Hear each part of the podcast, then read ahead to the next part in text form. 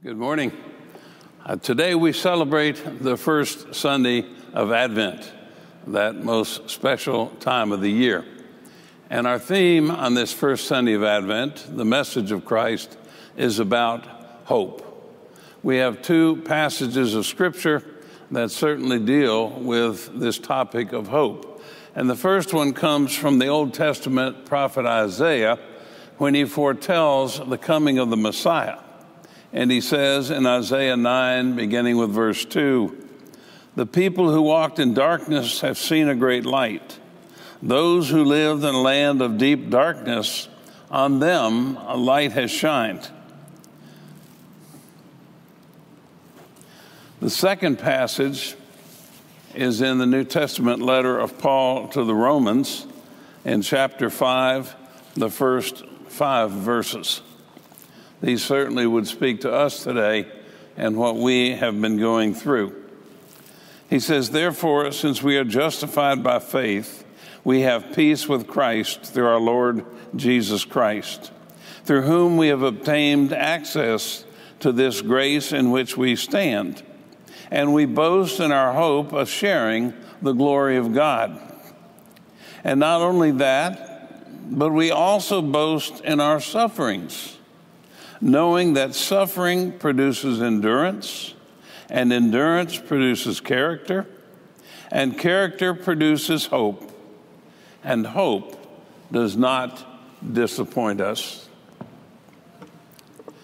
As I said, today is the first Sunday of Advent. And normally, I think our reaction would be, wow, how did it get here so soon already? But this year, I think it's different. This year, I would guess that most of us are probably glad that the Advent season is starting, and, and probably we feel it couldn't have gotten here soon enough. We need some good news in a tough year, a year that has been filled with so much bad news. And if you look around, I believe that people have started celebrating Christmas by putting outdoor lights in their yards, putting up Christmas trees in their homes. The stores have displayed uh, Christmas items earlier than ever before. And with this COVID 19 virus, uh, even Black Friday can't wait until after Thanksgiving, but it began online even before Halloween.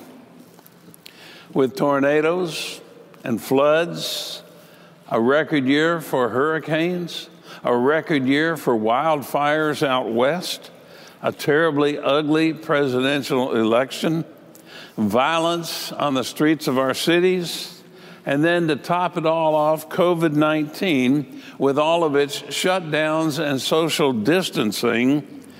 People say that 2020 is the year that they would like to forget. But you know, I think it's probably going to be the opposite that the year 2020 is a year we're always going to remember.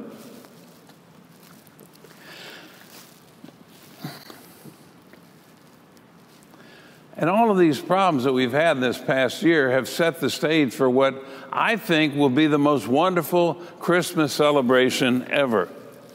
It'll be a different Christmas, we know.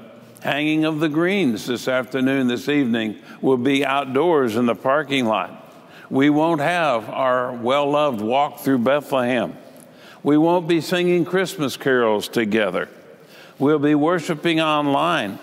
There won't be an all church Christmas dinner. And who knows about Christmas Eve, which is my favorite service of the entire year. But we need the message of Christmas, and we need the feeling of Christmas the message of Jesus, which is hope, peace, joy, and love. We need it more than we have probably ever needed it before during our lifetime. For many people, what has happened in this year 2020 has made life not only difficult, even despairing, but for many people, it's become hopeless. But is this really anything new? Hasn't life always had its tragedies and its crises? Think about the world back when Jesus was born. Wasn't the world basically the same?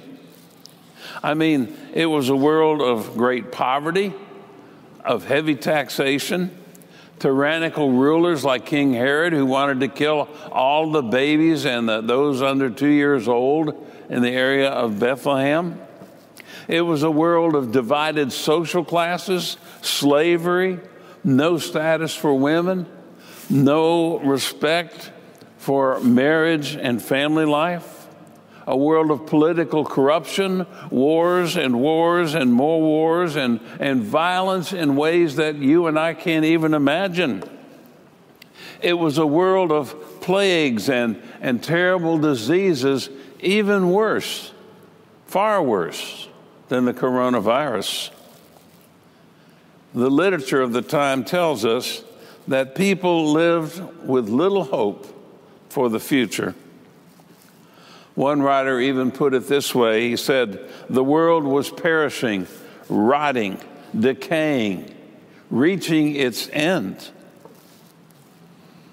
Has the world really changed that much since the Old Testament time of Noah, when the Bible tells us that, quote, the wickedness of humankind was so great, the thoughts of human hearts were only evil continually? How does that compare with the world in which we live today. I would say we need the blessings of Christmas as much as the world has ever needed it back then. Or to put it another way, they needed Christmas back then as much as you and I need it today. A world with so much hopelessness needs hope. And one of my favorite descriptions of that baby born in Bethlehem is that Jesus Christ is the hope of the world. He was the most unique baby ever born into this world. When he grew into manhood and ministry, he brought on earth the greatest message and witness of hope and joy that this world has ever known. Those who come to know him and believe his message and experience his spirit and his power and his energy are never hopeless again. This is life's great either or. Either there is dark, despairing, futile pessimism about life, or there is faith, hope, love, and joyful optimism. Truly believing in Jesus Christ brings you that second option. Jesus brings hope that there is help, always help, in times of trouble. He said, In this world you will have tribulation, but be of good cheer, for I have overcome the world. Or as the Apostle Paul put it in 1 Corinthians 10 13, there is no trouble in life that is too great for you to handle with God's help. Jesus brings hope for the future, that it will be good no matter what the past has been. And ironically, it is the past and what God has done in the past that makes us trust in what God will do in the future. You know, that's what the Bible is all about. It's a history book about what God has done in the past, how God has kept his promises in the past because of his great love and faithfulness for his people. And it's that record of how God has been faithful in the past that makes us trust his promises for the future. And Christmas is an important celebration, maybe one of the most important, the most important, because it reminds us of the greatest expression of God's love in the birth of that baby of Bethlehem. Jesus Christ is the hope of the world because he enables us to overcome anything and everything that tries to defeat us physically or spiritually or any other way. And so we sing in one of our great carols of Christmas, and ye beneath life's crushing load, whose forms are bending low, who toil along life's climbing way with painful steps and slow. Look now, for glad and golden hours come swiftly on the wing. Oh, rest beside the weary load and hear the angels sing.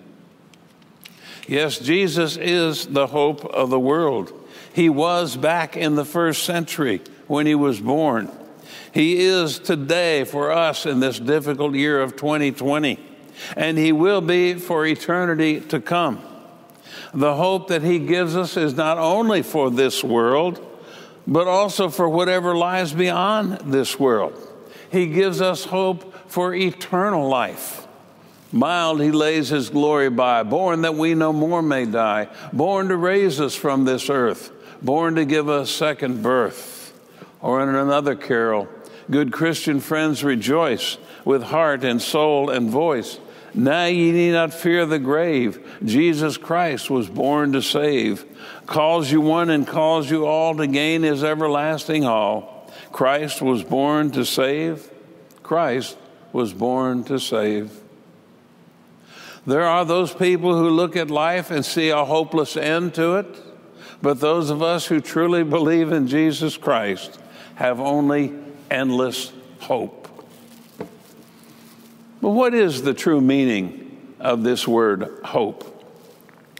Why, for example, did those wise men we read about in the Bible travel so far and for so long to see this baby of Bethlehem? And why did they keep on going even after they had lost the light of the star for a while? It's because they had hope. And hope is more than just optimism. Hope is more than just wishful thinking. Hope is more than just sitting back and waiting for something good to happen. It is the absolute assurance that what you believe in will take place. And it means doing everything you can on your part to help bring about that good future that you trust in and hope for. Hope is found in trusting God. And as I said a moment ago, we can see how God has kept his promises in the past, and that gives us the absolute assurance that God will continue to keep his promises in the future. When God makes a promise, you can depend upon it. And God makes more than 7,000 promises in the scriptures. Trusting these promises, really trusting them, gives us the strength and the courage and the power we need to face whatever we might be going through at the present time.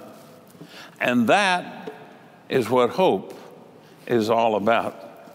Hope is believing and trusting that with God the impossible becomes possible.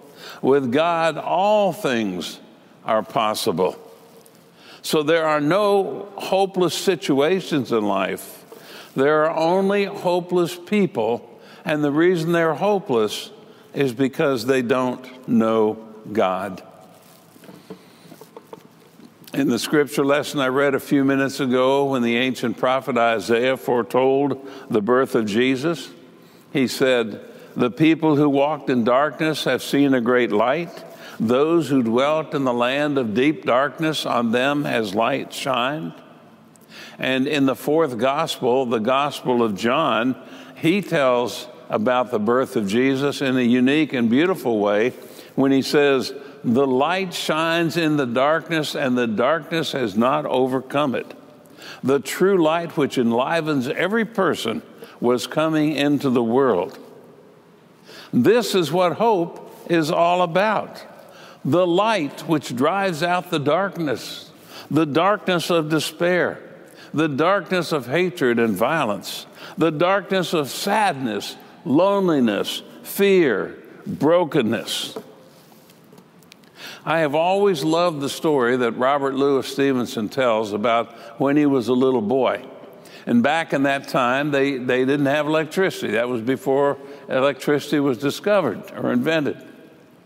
But they had gas lights that would illuminate the streets at night. And each lamppost had to be lit individually. And one evening, uh, Stevenson says, as a little boy, he was sitting at the window, looking at the window, when his mother said, Robert, what are you doing? And his response was, I'm watching the lamplighter coming down the street. He's punching holes in the darkness. That's what Jesus does. That's what Christmas does. It punches holes in the darkness of our world. We have been through a lot of darkness in this year of 2020, but God's light always shines in the darkness. You can trust that. And I think one of the greatest examples of why you can trust that, one of the greatest examples of the light shining in the darkness, is the fact that just recently we have two, not just one, but two already vaccinations for the COVID virus that soon will become available to everyone. Once again, our hope is proving to be valid. So, as we begin our celebration of Christmas this year, let us remember the words of the Apostle Paul in his second letter to the Corinthians when he says, We are afflicted in every way, but not crushed, perplexed, but not driven to despair, persecuted, but not forsaken, struck down, but not destroyed. And to that, we can add the words of a great praise song that says, I am blessed beyond the curse, for his promise will endure. That his hope's going to be my strength. And though the sorrowing may last for the night, his joy comes in the morning. Jesus Christ is the light of the world because with God nothing is impossible. There are no hopeless situations. There are only hopeless people. But let us, none of us, be a part of the hopeless crowd as we celebrate Christmas again this year. Come, Christmas, come. Come, Jesus, come. Come, hope, come.